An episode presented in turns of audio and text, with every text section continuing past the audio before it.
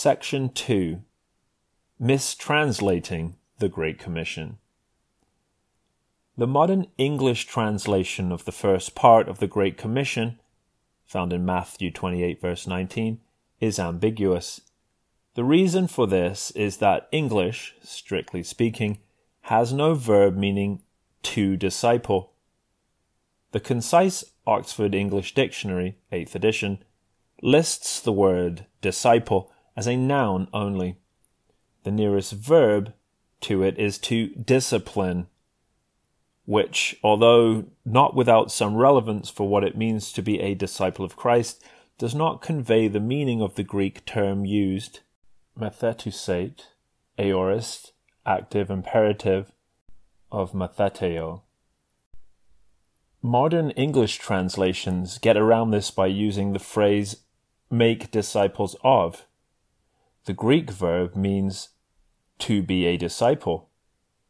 In the Koine Greek of the New Testament, which was the everyday language spoken by the people of the Roman Empire in the first century, this verb is used transitively to mean to disciple.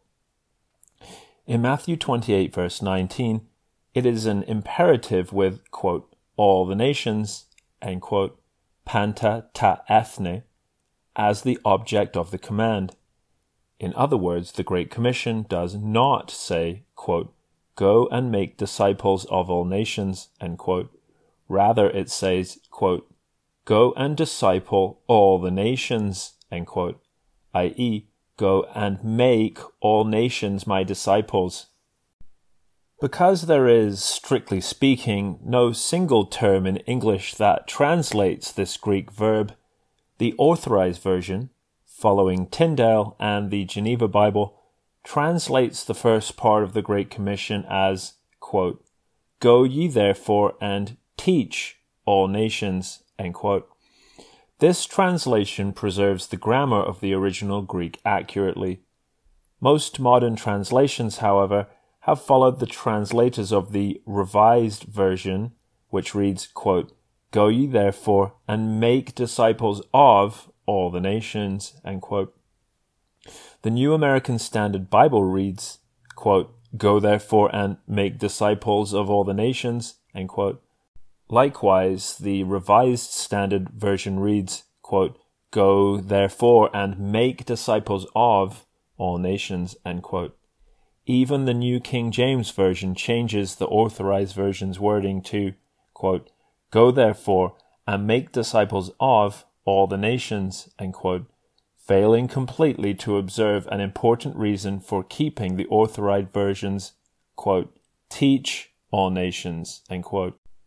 There are two problems with this modern translation. First, it turns the Greek verb to disciple, matheteo, into the English verb to make, and the direct object of this verb becomes the English noun disciples instead of nations. Second, it turns the object of the Greek verb into a genitive, i.e., it turns the word, quote, nations, end quote, which in the Greek is in the accusative case, the case of the direct object, into the genitive case governed by the preposition, quote, of, end quote, which is not in the Greek. This gives us an English phrase that is ambiguous in the place of a Greek phrase that is not ambiguous. The modern English translation could be taken to mean just what the Greek says, i.e., quote, make the nations the disciples of Christ, end quote, but it does not have to be understood in this way. It is ambiguous, vague. It could equally be taken to mean something else, and unfortunately in the modern times, because of the pietistic theological consensus that has come to dominate the Church's understanding of the faith, it has overwhelmingly been taken to mean something else, namely, quote, make disciples from among all the nations, end quote. This is a perfectly reasonable and correct understanding of the English, but it is an incorrect rendering of the Greek. The Greek says that we are to go and disciple the nations, not make disciples of the nations, i.e., from among the nations. Many people misunderstand the Great Commission as a command to make disciples of people from all nations. This is not what Jesus commanded his disciples to do in the Great Commission. Rather, he commanded us to disciple the nations as nations, i.e., to make Christian nations. The vagueness of the modern English translation has led to, or at least has helped to, confirm, in the opinion of most Christians today, an incorrect understanding of the Great Commission. This misconception has been so readily accepted because of the pietistic nature of contemporary Christian belief, i.e., the idea that the Christian faith relates to an understanding of spirituality that is narrowly focused on the individual's private devotional life, church worship, which is increasingly equated with singing choruses, and the, quote, afterlife, end quote, all things that relate to the upper story of reality in the dualistic worldview.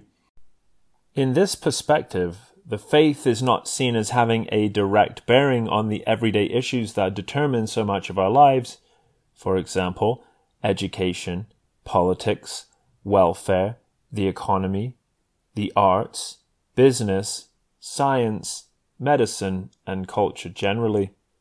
The Christian faith is not seen as addressing these areas at all by the vast majority of Christians today. The faith has been privatized, and as a result, it has been neutered of its power to transform society. In this context, the misreading of the Great Commission as a command to make individual disciples from among the nations has seemed natural. But the modern context has distorted the Church's understanding of the Bible, and the modern understanding of the Great Commission is erroneous. But how do we disciple the nations? It is impossible to disciple the nations without making individual disciples, but it is possible to make individual disciples without going on to disciple the nations. The difference is one of vision and mission. The Great Commission is a command to disciple the nations.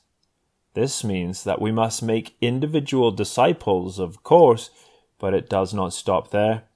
It goes further. It means that the nations must submit to the Lord Jesus Christ and become Christian nations. This is what the Bible teaches, and it is what was understood to be the case in previous ages. The idea that the Great Commission is just about making individual disciples, soul-saving, is a new idea in the English-speaking world, roughly coterminous with the diabolical mistranslation of the Great Commission in the Revised Version of the Bible, which almost all modern English translations have followed.